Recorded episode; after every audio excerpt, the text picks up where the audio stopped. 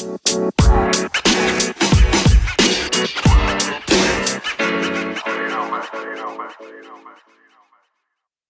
Theodora atas perkenalannya. Halo semuanya, um, sebelumnya selamat sore dan terima kasih sudah bergabung untuk uh, sama-sama belajar dan sharing mengenai copywriting for beginners di lapaknya belajar tanpa bertemu. Um, tadi saya mungkin sudah menjelaskan bahwa um, uh, perkenalan saya, nama saya Yendi Amalia. Silakan dipanggil Yendi. Saat ini saya menjalankan sebuah perusahaan jasa bahasa yang salah satu servisnya itu juga adalah copywriting. Soalnya semua yang berhubungan dengan kata-kata dan bahasa. Uh, saya memulai menjadi writer itu di umur 20 tahun. Saat itu masih kuliah awalnya saya menjadi scriptwriter di sebuah radio di Bandung ketika masih kuliah. Kemudian setelah lulus, saya pindah ke Jakarta, lalu bergabung ke beberapa uh, agensi periklanan saat itu, dan kemudian juga hmm, pernah di beberapa kali sebagai konsultan komunikasi. Oke, okay, uh, sore ini kita akan membahas mengenai copywriting. Ini hal-hal apa namanya uh, suatu hal yang kadang suka bikin pusing karena mungkin teman-teman sekarang tiba-tiba ya udah masak juga harus produksi juga terus tiba-tiba harus jadi copywriternya juga gitu. Sementara apa sih si copywriting ini gitu? Nah sore ini mungkin saya akan lebih banyak share tentang pengalaman saya atau apa sih yang selama ini saya temukan ketika uh, sedang mengerjakan beberapa project copywriting. Uh, tentang apa sih itu copywriting, kemudian juga kenapa copywriting atau copywriter itu penting dalam uh, proses penjualan atau kemudian memasarkan hal seperti itu. Lalu bagaimana? Apa sih yang perlu kita tahu dasar-dasarnya atau basic sebagai uh, copywriting atau membuat sebuah uh, copy atau teks atau kata-kata yang menarik dan catchy kemudian bisa membuat orang itu tertarik untuk ya syukur-syukur membeli. Okay. Uh, eh, untuk presentasinya saya akan dibantu oleh Thea karena minute tadi kami ternyata uh, saya sih tepatnya mempunyai kendala teknis jadi mungkin nanti Thea akan membantu saya untuk menemukan uh, slide dari uh, modul. Oke, okay. ready hingga sekarang. Halo. Uh, ya, siapa yang belum okay. mute tolong di mute ya. Uh, ini biar enak ng ngajarnya. Indonesia tahun 2018. Oke, okay, supaya kita tidak terganggu oleh suara-suara lain, mohon handphonenya juga di silent, kemudian uh, layar speakernya eh, atau speakernya di mute supaya suaranya tidak masuk. Nanti akan ada sesi untuk yang teman-teman untuk mau bertanya. Dan uh, kita juga akan ada sesi exercise karena uh, saya pengen juga teman-teman bisa langsung nggak hanya teori tapi juga aplikasinya seperti apa sih dengan brand atau produk atau jasa yang saat ini teman-teman sudah uh, atau sedang lakukan. Dan karena ada berapa orang nih? 3.328 ya. Jadi kita akan break itu ke dalam beberapa room supaya nanti teman-teman bisa saling uh, diskusi dan brainstorming. Oke, okay, um, I'm ready when you are.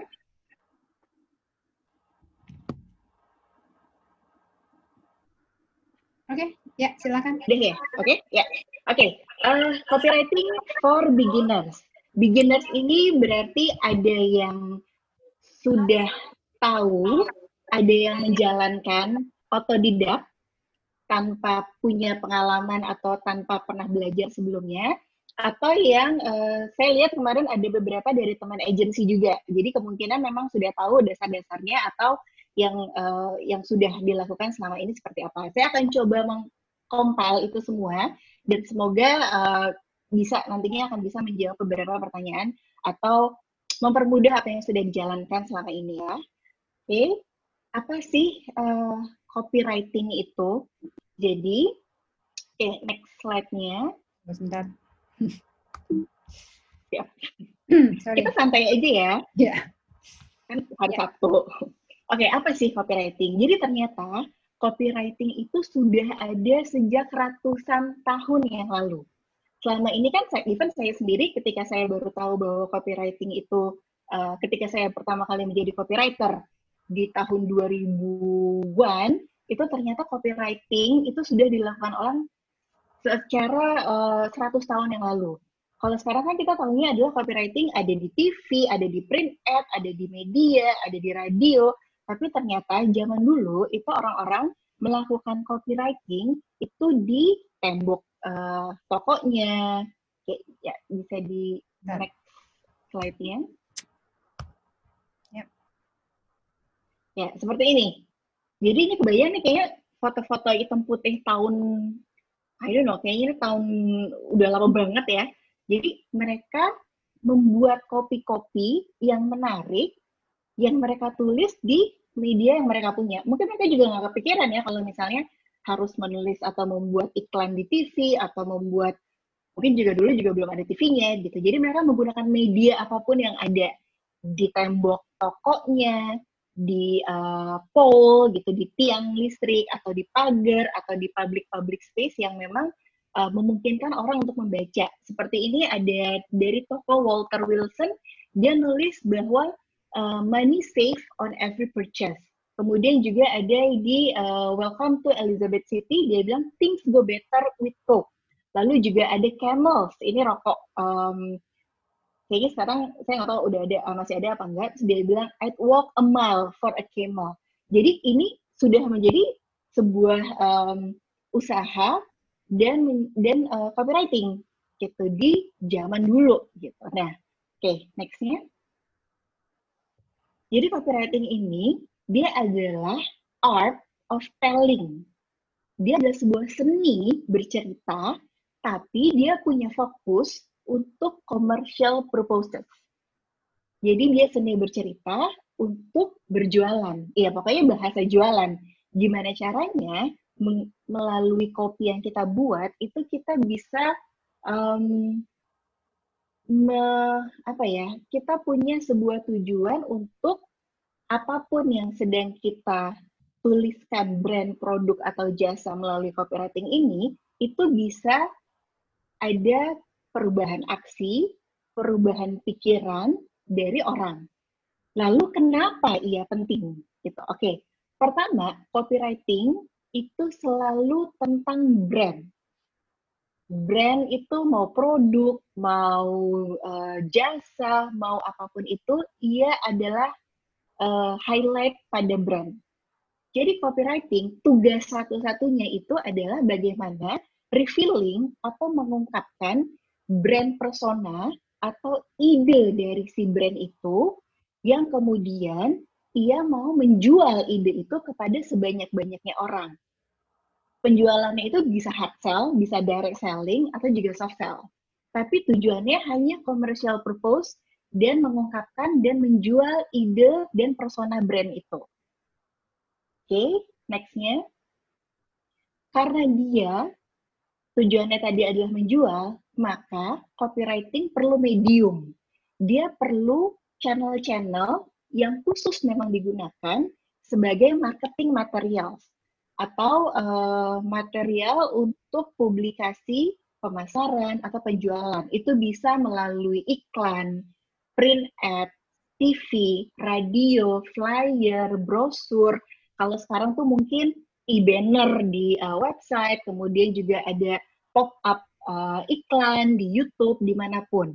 Karena memang yang dia targeting adalah bagaimana kopi yang ia buat itu uh, bisa menjadi, uh, bisa memasarkan atau bisa menjual produk atau jasa atau brandnya dia tersebut. Oke. Okay.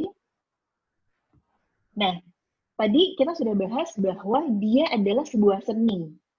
Ketika seni, ada kemampuan yang perlu diasah. Ada um, apa ya? Uh, seni itu kan something yang hmm, menarik gitu. Copywriting atau teks atau kata-kata yang ditujukan untuk bisa menjual atau uh, mengungkapkan ide brand kita itu harus persuasif. Kita harus bisa melalui kata-kata ini untuk bisa uh, membujuk agar orang atau target market yang mau kita sasar itu memang setuju dan kemudian dia bisa dan dia mau willingly tanpa terpaksa, tanpa habis itu dia komplain atau dia ngedumel, itu dia membeli produk kita atau percaya dengan apa yang kita katakan. Jadi seninya adalah bagaimana dengan kata-kata kita harus bisa membujuk dan mempersuasif. Oke? Okay? Nah, um, ada beberapa uh, poin yang kalau saya setuju dan saya suka. Kenapa sih copywriting ini penting? Kenapa menjadi copywriter itu sangat penting ketika kita mau menjual produk, barang, atau jasa kita. Saya mikirnya gini, uh, think of copywriting itu sebagai agen yang merepresentasikan kita. Karena copywriting itu adalah perwakilan dari kita, dari brand kita, dari produk kita, dari jasa kita, maka ketika ia atau ketika kita bisa membuat sebuah kopi yang excellent, yang um, sesuai dengan target market kita, kemudian dibaca oleh semua orang, atau ada beberapa orang yang yakin, kemudian dia cukup percaya diri, dan kemudian dia mau membeli produk kita, maka kita nggak perlu melakukan hal-hal lain. Your copy does the work for you tanpa kita harus sell, sell apa namanya uh, direct selling door to door atau kita harus mengirimkan uh, pester ke mana-mana seperti itu. Jadi copywriting bisa menjadi sebuah uh, atau seorang agen yang merepresentasikan kita. Oke, okay, nextnya.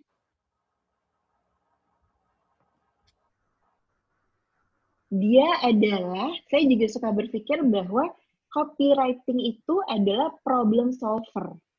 Bahwa mungkin di luar sana ada nih, ketika kita misalnya lagi work from home, kita nggak punya kebebasan untuk pergi-pergi. Kemudian ada sebuah jasa atau layanan atau produk yang memudahkan ibu-ibu untuk belanja sayur dan buah-buahan segar dalam satu aplikasi. Dengan copywriting yang tepat dan kepada sasaran yang tepat, kita nggak perlu susah-susah untuk um, melakukan penjualan secara konvensional. Dan kopi kita itu menjadi solusi untuk banyak orang. Jadi bayangkan bahwa copywriting atau kopi yang kita buat itu sebenarnya bisa menjadi hero, bisa menjadi problem solver untuk orang banyak. Oke, okay. nextnya kemudian ia adalah manajer yang sangat punctual dan bisa tepat waktu dan sangat hebat. Karena kita nggak mungkin bisa berada di sebuah di banyak tempat sekaligus, tapi kopi kita bisa. Ada yang share, ada yang kirim email, ada yang uh, viral. Kopi kita bisa ada di dalam satu waktu, dalam satu waktu dan tempat yang sangat banyak dengan cakupan yang sangat luas. Jadi bayangkan effort dan waktu dan tenaga yang bisa kita save hanya dengan membuat sebuah kopi sebuah teks yang bagus dan um, uh, berguna untuk banyak orang. Oke? Okay? Nah, kalau anak agency ini pasti familiar dengan it's not what you say, but how. Seperti tadi kita bilang, what to say itu gampang banget. Saya bisa bilang bahwa saya minum karena haus tapi ketika kita mau menjual air yang kita jual misalnya, atau kita mau um, memasarkan produk air minum, how to say, how to show ke target kita, ke audiens kita, bahwa yang dia perlukan adalah air minum kita. Jadi bukan tentang what to say-nya, tapi bagaimana, bukan ya apa, kita memang bisa uh, mengatakannya secara lugas ringkas, tapi sebagai sebuah seni, bagaimana sih kita bisa um, menunjukkan show don't tell ya gitu. Kita bisa menunjukkan bahwa cara penyampaian kita itu sudah tepat. Kopi yang kita pilih atau kata-kata yang kita pilih itu sudah tepat. Oke. Okay? Nah, um, bagaimana cara kita menyampaikannya? Seperti tadi saya bilang bahwa menulis itu banyak mazhabnya. Ada scriptwriter, ada copywriter, ada penulis feature, artikel, kemudian juga yang sekarang sedang booming adalah content writer. Pertama kali menurut saya adalah milikilah kemampuan dasar menulis. Karena bagaimanapun juga yang uh, orang lakukan pertama kali adalah membaca. Sebelum kita sampai atau sebelum kita membahas tentang faktor-faktor lainnya, saya sendiri kadang-kadang merasa terganggu ketika membaca sebuah copywriting yang tanda bacanya berantakan, awalan, imbuhan, uh, apa namanya uh, huruf besar, huruf kecil itu tidak tidak um, tidak sesuai kaidah gitu. Jadi tolong ini adalah hal pertama yang perlu dipikirkan gitu bahwa basic writing skills is a must. Bahwa pada dasarnya kita adalah penulis apa pun mediumnya, apa pun yang kita uh, kerjakan adalah yang dilihat pertama kali adalah skill menulis kita. Oke. Okay? Lalu yang kedua itu adalah um, audiens. Tadi saya udah bilang bahwa uh, penting sekali untuk tahu kita mau ngomong ini dengan siapa. Bahwa produk kita, jasa kita, brand kita pasti punya target audiens.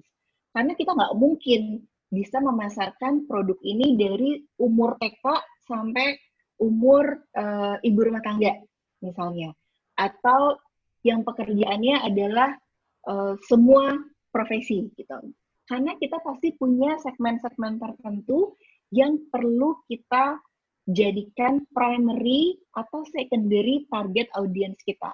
Nah, yang perlu kita sasar adalah head and heart bahwa dia bahwa secara uh, ketika kita bicara melalui copywriting kita yang perlu kita targeting adalah pikirannya dan perasaannya.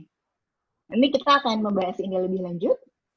Oke, contoh mem memilih target audience. Produk kita apa?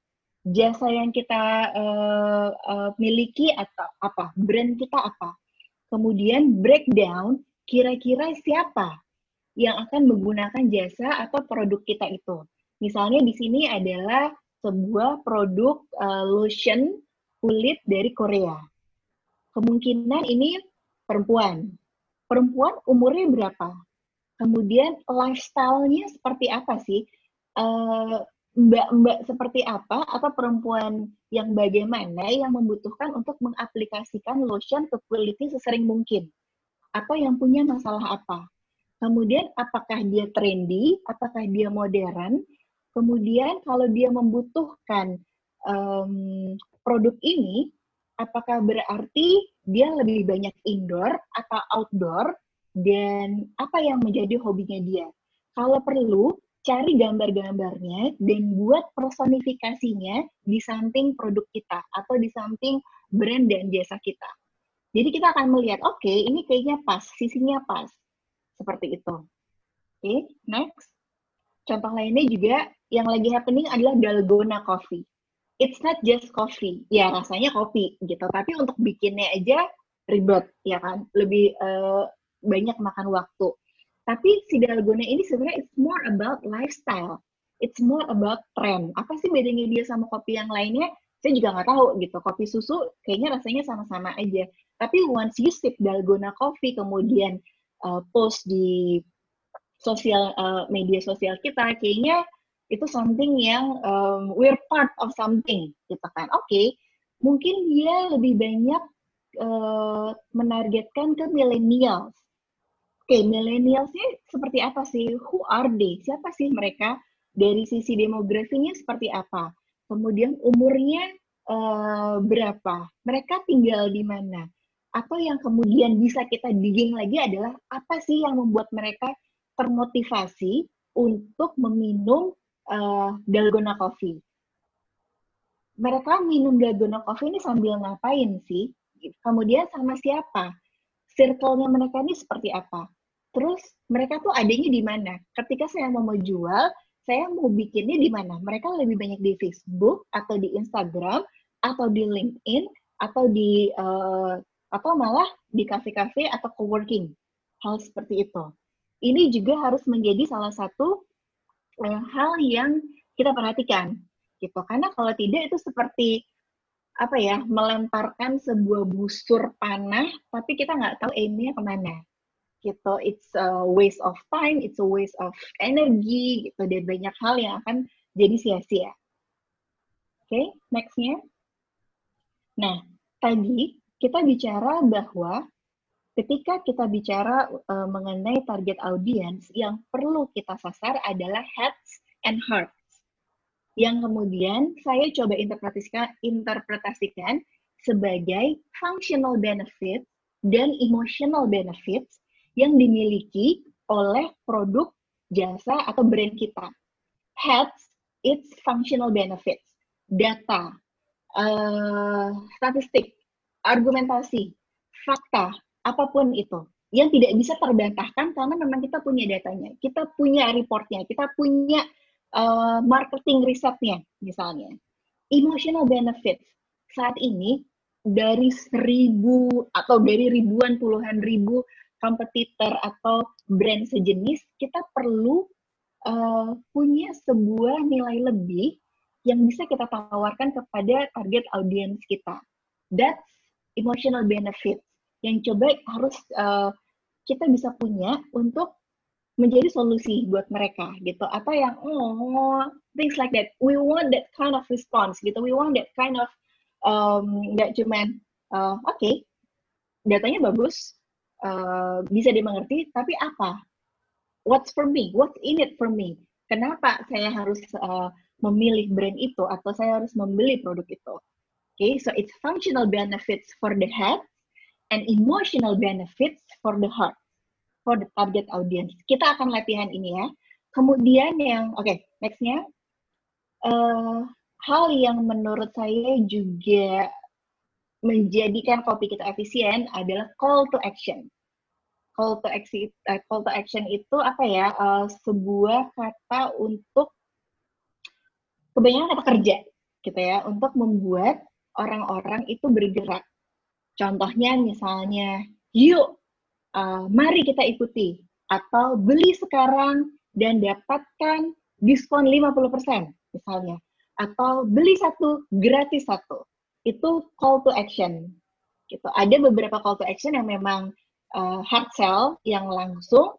Ada juga yang um, subtle gitu. Yang kira-kira um, soft sell gitu. Nggak terlalu hard sell. Itu tergantung dari brand produk dan jasa yang kita punya. Oke okay, next. Nah, ini juga satu yang menurut saya menjadi faktor terpenting bahwa orang itu punya um, kemampuan terdistract sangat tinggi. Jadi, skill kita untuk membuat headlines atau judul atau uh, slogan dari brand kita itu menjadi sangat penting. Menjadi penentu apakah orang akan tertarik untuk membaca seterusnya atau kemudian dia akan skip. Uh, ada ada formula atau ada semacam prinsip bahwa uh, impactful dan intriguing headlines atau headlines atau slogan yang langsung berdampak pada target market dan kemudian menarik mereka untuk bisa mau um, mencari tahu lebih lanjut adalah pertama dia harus useful, dia harus berguna untuk target market kita, ada sense of urgency. Makanya kan buy one get one sampai 3 uh, Maret misalnya atau harga segini hari Senin naik misalnya. Ada sense of urgency yang bisa membuat orang itu langsung bertindak. Change of action. Kemudian uniqueness. Kemudian ultra spesifik nah ini yang nanti kita akan bahas juga. Open our headline with strong benefits. Tadi kita sudah bahas emotional benefits dan kemudian juga ada um, functional benefits dari produk atau jasa kita untuk bisa menarik customer atau menarik target audience. Seenggaknya dia baca dulu deh produk kita ini tentang apa sih gitu. produk kita tuh uniqueness-nya apa sih? Kemudian kalaupun dia mau membeli itu satu tahap uh, berikutnya yang yang kita akan berhasil. Kopi kita akan berhasil gitu. Tapi setidaknya dia tahu dia aware bahwa ada produk A ada jasa B ada brand C yang dia akan mungkin akan bisa kasih tahu ke temannya ketika mungkin orang lain membutuhkan jasa itu oke okay, next yang biasa saya lakukan untuk membuat sebuah headline uh, ya formulasinya itu adalah benefit, kemudian urgent, kemudian challenge. Nah, benefit ini kita bisa cari dari uh, biasanya saya menggunakan kata sifat dua atau tiga adjective yang merepresentasikan brand kita. Nggak perlu banyak-banyak karena bagaimanapun juga uh, ultra iya, iya. tadi itu sangat dua tiga adjektif aja. Biasanya saya um, menggunakan kata yang tidak terlalu general. Uh, nanti kita akan bahas juga. Tapi mungkin teman-teman juga udah bisa mikir ini, gitu dua atau tiga kata sifat yang dipunya oleh brand kita sebagai benefits. Mau itu functional benefits atau itu adalah emotional benefits, silakan. Kalau misalnya dia superlatif, misalnya tercepat atau terbesar, silakan. Tapi eh, hati-hati ketika kita menggunakan superlatif benefit, itu harus didukung oleh data. Kita nggak bisa serta-merta bilang bahwa brand kita adalah terbaik di uh, Indonesia tanpa ada data penunjang, karena itu juga akan jadi blunder buat kita. Nah, kemudian ada urgency, ada time itu, on a timely manner. Jadi ini maksudnya Oke, okay. oh iya ini, ini biasanya uh, ketika saya, misalnya saya dapat brief nih dari klien, bikinin dong headline buat produk gue. Bisa saya nanya, oke, okay, saya minta tolong list 3 sampai 5 kata sifat yang merepresentasikan brand produk atau jasa dari klien saya itu. Kalau misalnya dia bilang e, apa ya, oh nggak bisa, kamu yang harus kasih tahu saya gitu, karena saya nggak mungkin nebak-nebak, saya nggak tahu. Saya nggak ngerti bagaimana uh, brand ini untuk um, apa namanya bisa promising atau punya benefit sesuatu. Karena I didn't develop the brand gitu. Bukan saya yang bikin produknya, bukan saya yang bikin jasanya. Bahwa copywriter itu bukan pesulap ya. Kita nggak tahu semua hal. Tapi kita bantuan dari pemilik dan pemilik jasa. Oke. Okay? uh, sama tadi challenge gitu. Oke, okay, benefits yang dimiliki oleh si brand ini itu dia menjawab atau memberikan solusi apa sih kepada orang lain gitu. Dan ini yang sangat penting gitu karena bagaimanapun juga di situasi apa pun the game has changed sekarang ini. Kemudian cara orang untuk melihat sesuatu itu juga berubah. Ini yang kemudian perlu kita refleksikan atau coba kita uh, ubah juga sedemikian rupa ke dalam brand kita, solusi apa yang kita punya sampai brand kita, produk kita, jasa kita relevan untuk keadaan tertentu atau keadaannya target audiens kita. Oke. Okay? Nah, uh, saya mau kasih contoh. Tadi kita bicara bahwa harus ada target audiens yang kita sasar adalah heads dan hearts-nya itu functional benefits dan emotional benefits-nya. Kemudian harus ada call to action, ada sense of urgency, ada time on timely manner tadi gitu. Ini saya uh, coba pakai contoh Wordsmith Group. Saya juga beli jualan ya, kalau gitu. Oke, ini adalah copy, copywriting tentang apa dan siapa Wordsmith Group itu. Oke, saya bacakan, The Wordsmith Group is your trustworthy and reliable language solution provider. We can relieve you of the headache of finding the right words when up against the clock. Call us. Nah, formula tadi itu sebenarnya bisa dibolak-balik. Nggak harus benefitnya duluan, kemudian urgent time-nya, kemudian challenge-nya. Itu bisa dibolak-balik dan bisa um, idealnya kita punya tiga itu, punya tiga variabel itu, tapi kalau hanya dua, it's okay. nggak masalah. As long as seperti tadi, itu represent dan selling atau refilling brand persona kita. Oke, kalau kita baca atau kita lihat dari um, copywriting ini, dari apa uh, benefitsnya dulu, gitu. Kira-kira kalau teman-teman baca, yang coba saya janjikan kepada klien kami, partner kami, atau target audiens kami adalah kami mau menjadi Wordsmith Group itu mau menjadi provider penyedia jasa bahasa yang trustworthy dan reliable. Ini adalah dua kata sifat tadi, adjektif tadi, sebagai benefits yang saya coba targetkan sebagai emotional benefits.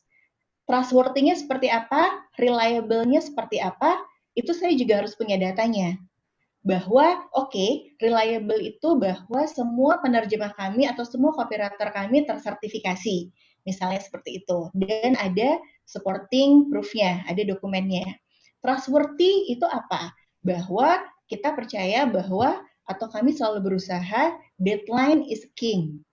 Jadi begitu kami uh, setuju dengan deadline atau timeline yang diberikan bahwa kami juga akan selalu berusaha menepati itu So we can relieve you of the headache of finding the right words. Ini functional benefits yang coba saya berikan, yang coba tim kami berikan. The right words ketika menerjemahkan, ketika memilih sebuah kata, ketika merangkai sebuah kata, ketika mempersuasi orang. Apa? Right words apa? Yang uh, jasa itu yang kami berikan. When up against the clock deadline, last minute, harus secepatnya, kalau bisa kemarin, things like that. Itu yang coba kita bantu. Done. Kita coba selesaikan masalah-masalah yang dimiliki oleh target audience kita. Oke, okay? and call to action. Hubungi kami, kontak kami. Uh, apa namanya? Uh, call us. Seperti itu uh, get the point ya. Nanti uh, kita coba akan latihan juga. Seperti tadi, tapi so far dari uh, pengalaman saya selama ini, itu yang membantu untuk merumuskan atau punya formulasi bagaimana membuat copywriting yang tadi impactful dan um, uh, intriguing atau menarik. Oke, okay, nextnya.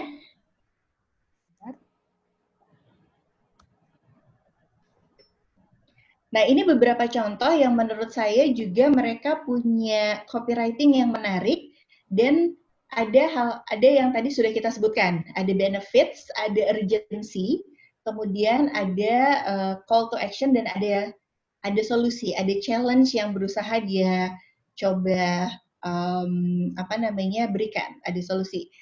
McDonald, siapa yang nggak tahu McDonald? Oke, okay? dia adalah raja fast food di dunia. Dia bilang dia mengeluarkan uh, breakfast uh, paket menu sarapan. Dia bilang adalah delicious starts right here. Simple, hanya empat kata. Tapi menurut saya dia sudah memberikan uh, benefits dengan deliciousness. Dia menawarkan makanan saya, walaupun pagi-pagi buta, ini pasti enak. Karena McD memang sudah terbukti. Misalnya, mungkin dia tidak perlu elaborasi lagi mengenai harga, eh, sorry, mengenai ingredients, mengenai bahan baku, mengenai rasa. Kemudian it starts right here. Ada urgensi di sini, di kami, pukul 7 sampai 10 gitu, misalnya 10 pagi. Dan kemudian juga dia memberikan um, challenge, dia memberikan solusi. You can have a happy meal pagi-pagi sebelum memulai pekerjaan. So, dia bilang dia serving people with love sejak 1955. Jadi menurut saya dia uh, headline atau copywriting ini menarik. Oke, okay, nextnya. Nike. Siapa yang nggak tahu just do it gitu kan. Nah, ini dia mengeluarkan sebuah produk baru namanya uh, Classic High Sneakers. Uh, tapi yang saya suka adalah headline saya dia. Dia bilang the shoe works if you do. Jadi dari sebuah dari satu rangkaian kata itu kita bisa melihat banyak. Iya sih, kalau mau olahraga bukan sepatunya yang kece, tapi juga orangnya harus mau olahraga gitu. The sepatu hanya penunjang, but it sells the brand idea. It reveal the brand idea. Yang panjang itu the Nike Sweat sampai Stay Fly, Stay Fresh itu namanya body copy. Tapi ketika kita bisa bikin headline yang catchy, biasanya orang juga akan mau membaca body copy kita. Okay, next.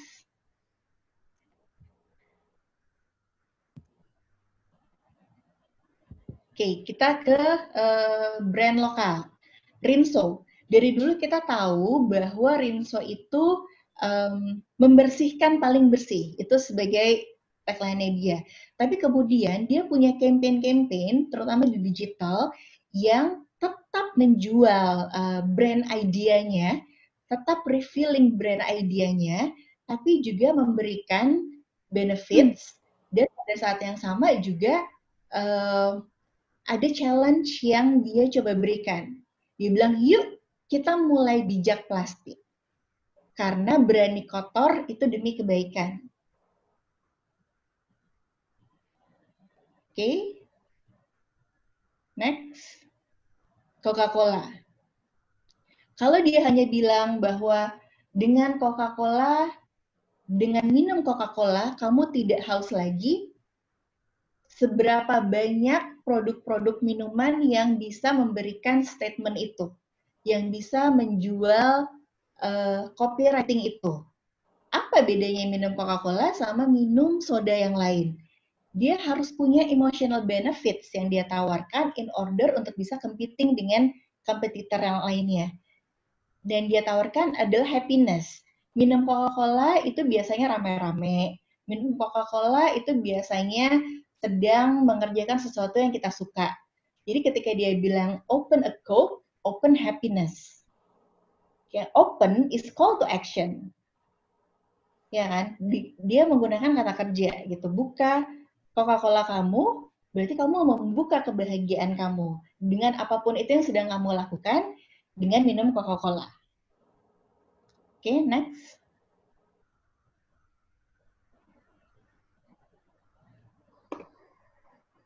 Ya, next. Tokopedia. Saya suka uh, apa yang Tokopedia lakukan dengan copywritingnya. Dia tidak hard sell, dia tidak menjual, dia tidak bilang bahwa ini ada kami adalah marketplace terbesar di Indonesia, which is true. Mungkin mereka sekarang menjadi marketplace uh, terbesar di Indonesia tapi mereka memulai campaign mereka itu dengan um, copywriting yang memiliki uh, emotional benefits. Jadi orang-orang yang mau memulai usaha, dia membutuhkan barang-barang misalnya. Dia mau menjadi fotografer, dia butuh kamera, dia butuh tripod, dia butuh lensa, apa pun itu. Nah, di mana carinya? Di Tokopedia tapi ada urgensi. Mulai aja dulu sekarang. Call to actionnya mau wujudkan keinginanmu. Dan itu kita akan digiring untuk, iya, saya mau mulai sekarang karena ada brand yang mengerti saya bahwa kalau nggak sekarang kapan? Bahwa kalau bukan saya yang melakukan siapa? Seperti itu ya. Oke, okay, next. Ini yang klasik Indomie seleraku. Kenapa dia bilang seleraku? Karena dia tahu bahwa semua orang jarang gak suka Indomie. Even warung-warung di setiap pengkolan itu adalah kita bilangnya warung Indomie. Walaupun yang dia jual mungkin bukan Indomie. Gitu. Dan uh, seleraku itu adalah selera Indonesia. Kemudian teh botol sosro. Apa pun makanannya, minumnya teh botol sosro. okay, next. Nah, um, dari yang tadi sudah kita bahas dan um, saya coba berikan, ini ada sebuah produk, dia hanya menyebutkan bahwa rambut panjang dalam 14 hari pemakaian. Many things are missing menurut saya. Maksudnya, uh, iya, sepanjang apa misalnya? Atau kenapa saya harus pilih itu misalnya? Lalu kapan harus saya mulai pakai? Jadi banyak yang secara kopi mungkin dia tahu adalah dia punya dari lima atau dari um, lima hal yang perlu kita isi sebagai formulasi untuk membuat sebuah uh, headlines yang menarik, dia mungkin hanya punya satu, which is 14 hari pemakaian. Nah, coba kita latihan mengisi si poin-poin ini. Kira-kira ini produknya apa sih? Ini sampo apa yang bisa bikin bilangnya 14 hari pemakaian? Lalu kira-kira siapa sih yang mau beli? Mas-mas uh, rock and roll gitu yang harus headbang di setiap dia konser musik. Lalu emotional benefits-nya apa? Kemudian call to action-nya apa?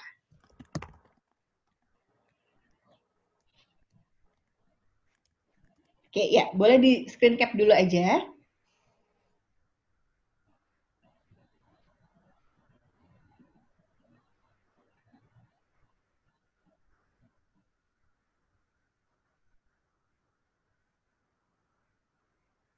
Kalau udah di screen cap, kalau kasih tahu di chat ya.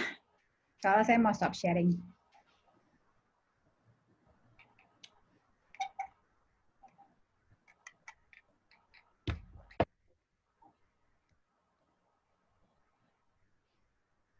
Oke. Oke. Oke. Ya. Uh, lima menit, dua menit. Uh, lima menit? Masih. Oke. Okay. Uh, kita akan breakout dulu. Jadi yang tadi udah di screen cap, kita mau bagi kalian ke dalam grup-grup untuk mengerjakan itu. Jadi boleh saling berdiskusi. Nanti sesudah ini kita akan punya pertanyaan dulu mungkin. Coba deh jawab pertanyaan dulu ya. Oke, okay, uh, mungkin kita jawab jawab pertanyaan. Uh, dari yang pertama dulu, uh, Mas Hamid Abidin. Ini, ya. Halo Mas Hamid. Ya, okay, ya. Uh, apa beda copywriting untuk commercial purpose dibanding social purpose? Misalnya penggunaan copywriting untuk fundraising. Uh, menurut saya, fundraising pun itu kita jualan kan. Kita mau membuat orang percaya pada tujuan dan misi kita. Menjual itu nggak selalu bentuknya adalah transfer uang.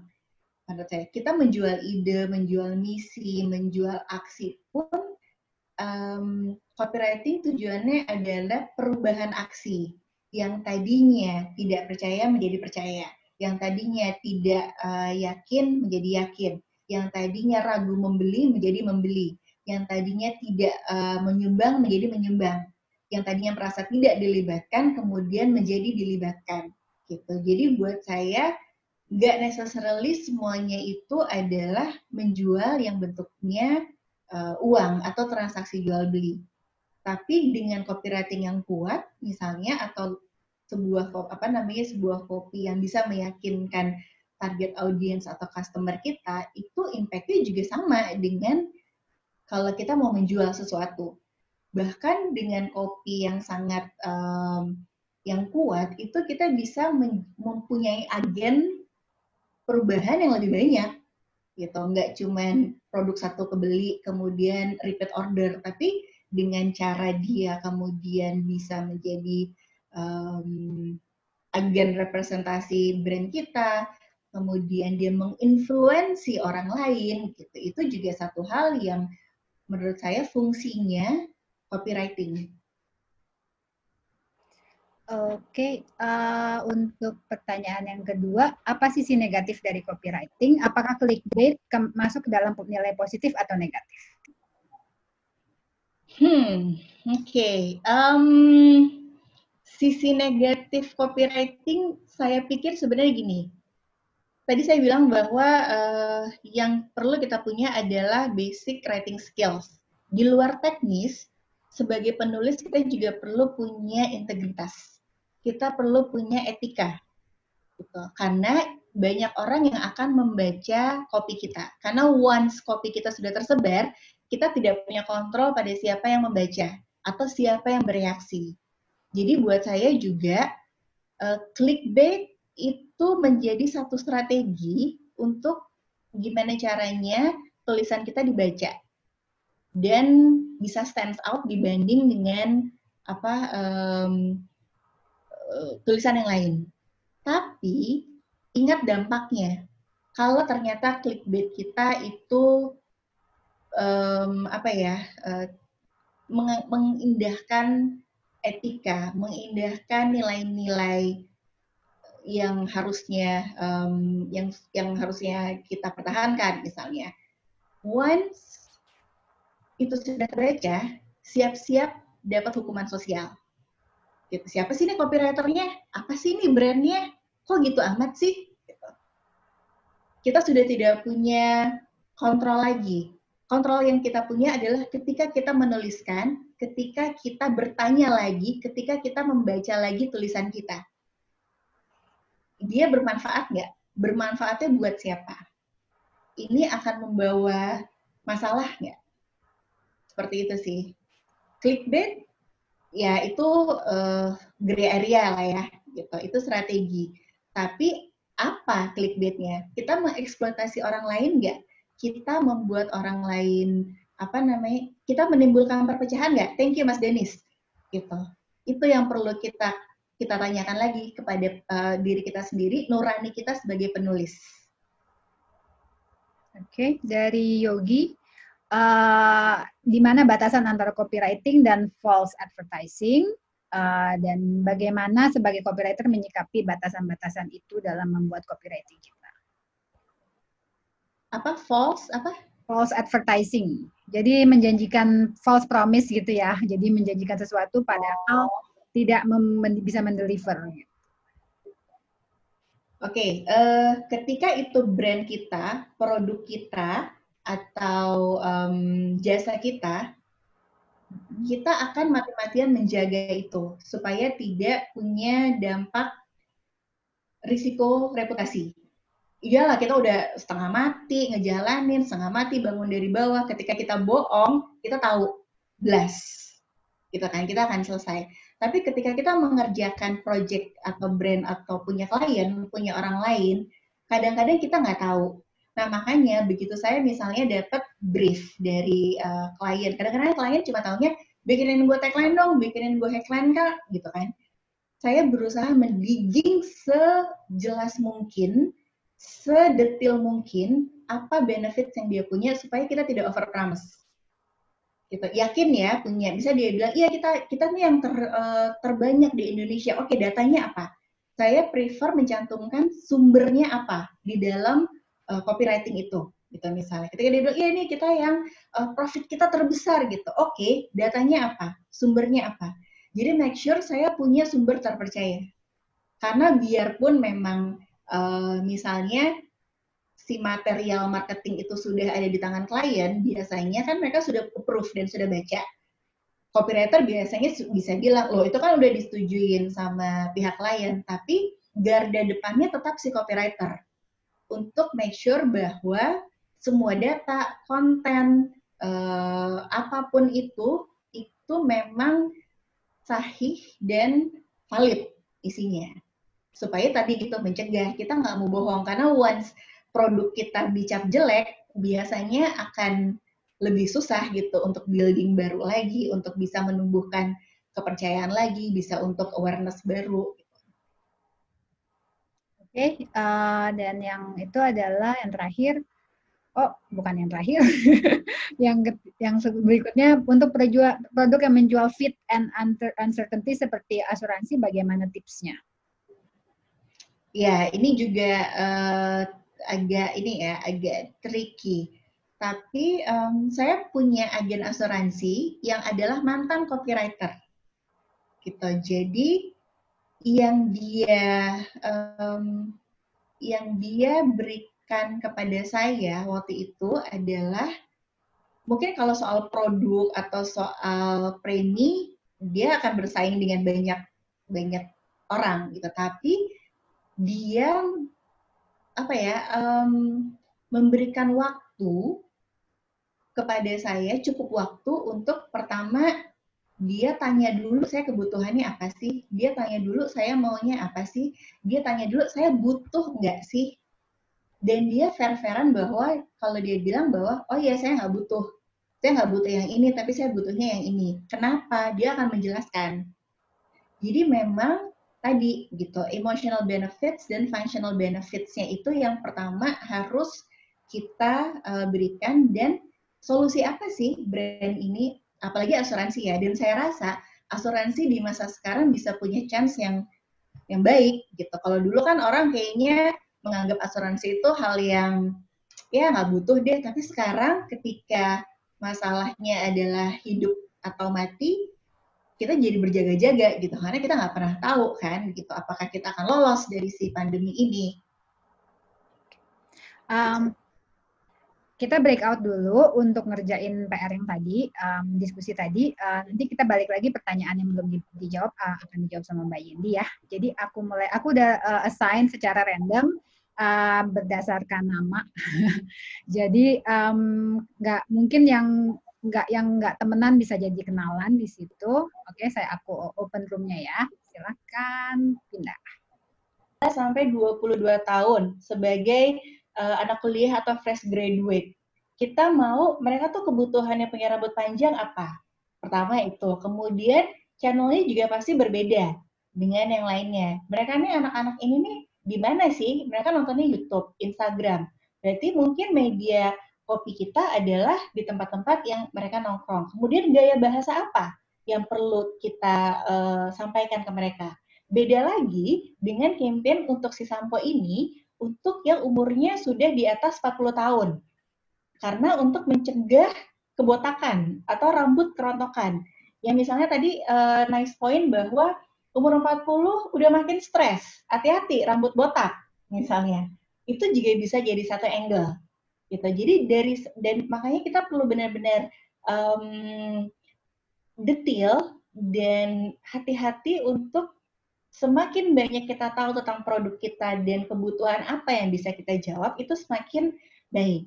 Satu poin yang saya tangkap tadi adalah menulis, kita harus punya basic skill menulis kan tadi, dan ketika kita merangkai kata, yang perlu kita pikirkan juga adalah logika dalam berkata, logika dalam menulis. Tadi uh, bilangnya adalah rambut yang berseri-seri. Apakah rambut berseri-seri? Gitu. Atau um, biasanya kan kadang-kadang ketika kita pengen exaggerating sesuatu, ketika kita ingin jualan, kita sometimes punya cenderung kecenderungan untuk melebih-lebihkan. Tapi hati-hati karena kalau tidak kita akan bisa membuat kalimat kita jadi nggak making any sense. Uh, halo. ada yang intermezzo. gitu. Jadi uh, logika dalam dalam uh, menulis itu juga sama pentingnya dengan logika kita dalam berbicara. Dan itu yang akan sampai juga gitu bahwa ini kayaknya nggak uh, make sense nih produknya gitu. Jadi itu juga uh, saran dari saya untuk hati-hati dalam memilih atau um, jangan abai pada pemilihan kata. Gitu. Oke, uh, mungkin kita lanjut jawab pertanyaan dulu. Uh, yang tadi Mas Fadilin juga yang nanya ya, uh, untuk headline, tagline mau ataupun copy on visual, mm -hmm. biasanya orang masih mau untuk membaca. Mungkin karena formula yang dibuat berhasil mengambil perhatian mereka. Tapi kadang atensi mereka turun ketika membaca sesuatu yang sifatnya long copy seperti artikel. Ada tips-tipsnya nggak? Hmm, biasanya uh, body copy atau rest of the copy itu memang sebagai supporting data. Dan itu um, kalau saya sih melihatnya tergantung dari headline kita apa sih emotional benefits yang kita berikan? Apa functional benefits yang ada di situ? Elaborasi datanya ada di dalam si body copy kita atau di dalam artikel kita. Ketika kita bilang bahwa uh, kayak di artikel-artikel Huffington Post deh, sembilan hal yang dimiliki oleh uh, aduh awas dong sembilan uh, apa namanya sembilan hal yang dimiliki oleh um, brand A misalnya sehingga ia menjadi the best brand di Indonesia. Nah sembilan poin yang kita elaborasi misalnya hal seperti itu. Jadi um, memang harus nyambung sih. Ketika tadi misalnya si si apa uh, apa tadi iklan yang tadi kita coba um, sepatu Nike gitu. Kita udah tahu bahwa just do it. Kemudian dia launch produk baru. Si produk ini dia punya um, klaim bahwa dia adalah super fly and super fast. Yang mungkin bisa kita jelaskan adalah teknologi apa sih yang dimiliki atau dibuat oleh si sepatu ini sampai dia bisa punya klaim itu. Atau kayak uh, sepatu paling laku oleh para uh, pelari gitu. Apa sih yang membuat ia laku atau apa sih yang membuat ia punya punya nilai lebih dibanding yang lainnya? Dia tidak usah memaksakan bahwa dia harus panjang dan bertele-tele. Karena itu tadi gitu, semakin singkat semakin ringkas tuh sebenarnya bagus. Uh, Next-nya uh, dari Mbak Fernanda. Boleh nggak ngasih contoh sedikit tentang copywriting untuk posan Instagram yang hampir setiap hari posting? Apa poin yang perlu ditujukan? Kan nggak mungkin setiap hari harus memberitahu konsep resto kita apa. Ini dari bisnis restoran ya. Oke, okay. uh, eh, ketika kita mengerucut ke dalam posting um, konten posting atau posting uh, apa namanya atau konten-konten yang untuk ini sebenarnya hmm, kayak tadi kan tujuannya copywriting itu adalah tentang brandnya. Kita mau highlight, kita mau sell, kita mau reveal brand kita. Tujuannya apa? Kita mau orang aware, kita mau orang beli, kita mau orang percaya. Nah, ketika kita sudah punya medium-medium yang lebih lebih detail, dia jatuhnya ke content writing gitu. Karena content writing bedanya ini secara gambaran aja ya gitu. Karena untuk sesi content writing yang jauh lebih uh, komprehensif itu nanti akan ada di minggu depan. Dengan uh, teman kami juga yang sangat mumpuni.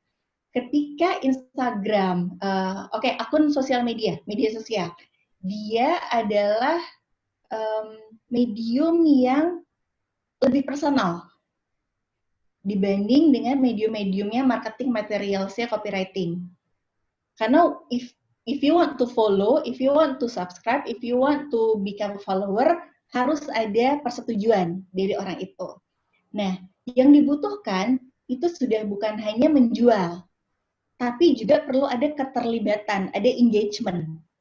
Not necessarily supaya dibeli, tapi ada yang mau jadi influence, makanya ada KOL, ada influencer, ada yang endorse, ada yang jadi brand ambassador, gitu. Nah, Um, dan itu beda lagi sih. Itu ada yang namanya konten pilar, ada yang namanya key points, ada yang namanya editorial plan. That's different thing. Uh, itu nanti kita ada kelasnya sebenarnya konten strategi uh, untuk sosmed. Uh, itu kita udah pernah ngadain dua batch, jadi kita akan adakan satu batch lagi mungkin ya. Kalau begini kayaknya ada kebutuhan terus. itu, itu akan sangat menjawab. Iya. Yeah. Oke, okay, uh, eh, dari Mas Yogi, um, tadi Mbak Yandi bilang soal pemilihan kata. Kasih tips and tricks bagaimana memilih kata yang tepat dari sekian banyak kata untuk pemula. Uh, gimana? Uh, adalah penulis ya. Dia adalah penulis yang sangat di ngerjain gue nih kayaknya dia. Dia sebenarnya kalau mau nanya. ada penulis yang sangat terkenal. Yogi. Uh, dibaca ada gak usah dibaca. untuk untuk untuk semua, untuk semua ini kan for beginner jadi untuk semua itu gimana? Kalau menurut gimana Gi? Gue kebayang lah. Dia mendengarkan saja. Enggak sih, kalau kalau saya sih sebenarnya uh, latihlah kepekaan membaca. Latihlah kepekaan dalam um, berkata-kata lewat membaca sih. Orang nulis itu pasti harus baca gitu.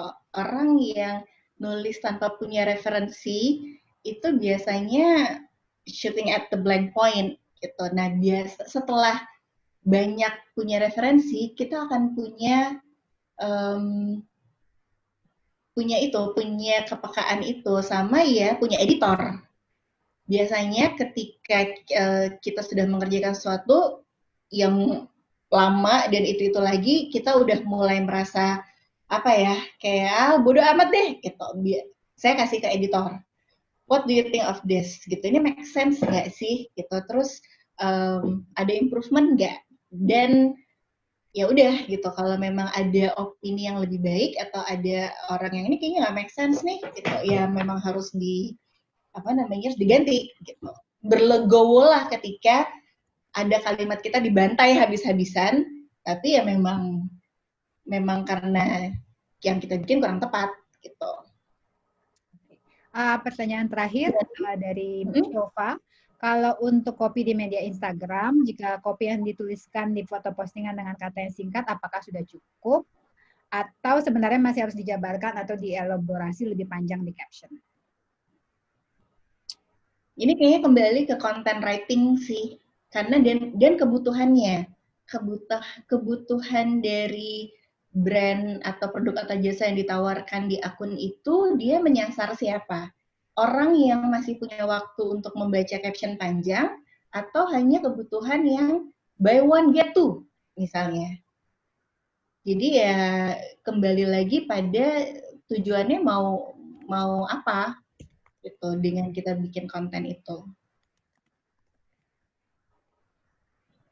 Oke, okay, um, kalau gitu kita mau kasih lihat video ya uh, sebelum yeah. kita selesaikan ini, selesaikan kelas ini. Um, jadi Mbak Yandi punya udah memilihkan video yang memberitahu, uh, summarize tentang kelas ini apa sih pentingnya copywriting dalam kehidupan kita sebagai penjual dan pejuang cuan. Oke, okay, sebentar. Sebagai pejuang kata-kata. Pejuang kata-kata, ya.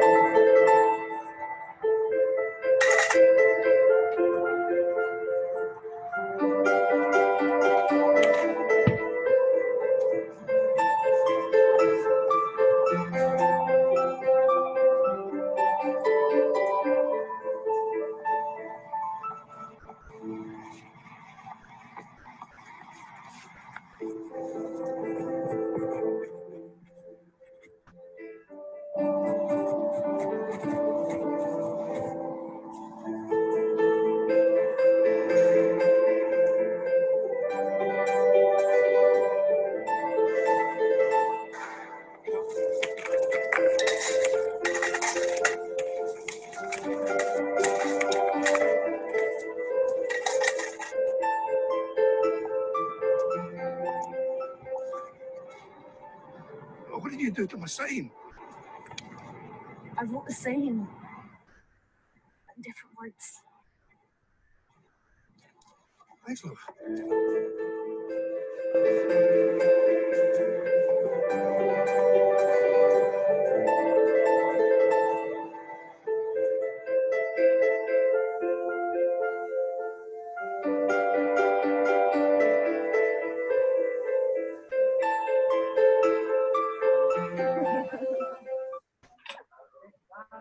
Tadi dia bilang bahwa si uh, yang tadi apa namanya homelessnya nanya, kamu bilang apa sih? Terus dia bilang enggak, saya bilang hal yang sama, but just use the different way.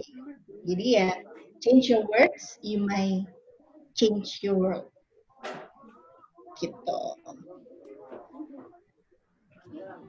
Terima kasih Mbak Yendi udah sharing sama kita, udah udah mengajar di belajar tanpa bertemu, udah bersharing sama kita semua. Um, kita akan mengadakan kelas yang lebih spesifik lagi yang minggu depan yaitu kita akan mengajarkan content writing uh, caption writing untuk sosmed, pokoknya semua yang berhubungan dengan konten-konten. Kalau misalnya ada yang butuh, bisa langsung daftar di Belajar Tanpa Bertemu. Khusus untuk kelas ini, aku kasih diskon 25% ya. Jadi silakan daftar. Wow, segera di datanglah. Uh, tapi langsung kasih kode ya, uh, apa kodenya Yendi, Yendi pakai all caps, oke. okay. Tapi uh, diskonnya cuma berlaku 24 jam ya. 24 jam, oke? Okay? Ingat, 24 jam. Terima kasih untuk bertemu. Terima kasih juga teman-teman. Semoga sesi ini berguna dan um, I know this is like difficult times, tapi juga interesting at the same time karena mau nggak mau kita dipaksa untuk keluar dari zona nyaman, belajar hal-hal yang baru dan yang ini sih yang paling saya suka ber, ber networking dan berjejaring dengan banyak orang baru yang kita nggak pernah tahu, dia akan membuka banyak hal buat kita. Terima kasih banyak untuk waktunya dan uh, buat teman-teman yang belajar untuk bertemu juga terima kasih banget untuk inisiatif kerennya. Semoga sukses untuk kelas-kelas berikutnya dan jangan lupa yang minggu depan yang content writing karena tadi juga banyak pertanyaan yang sehubungan dengan konten dan ini akan sangat dibahas dengan uh, lebih detail.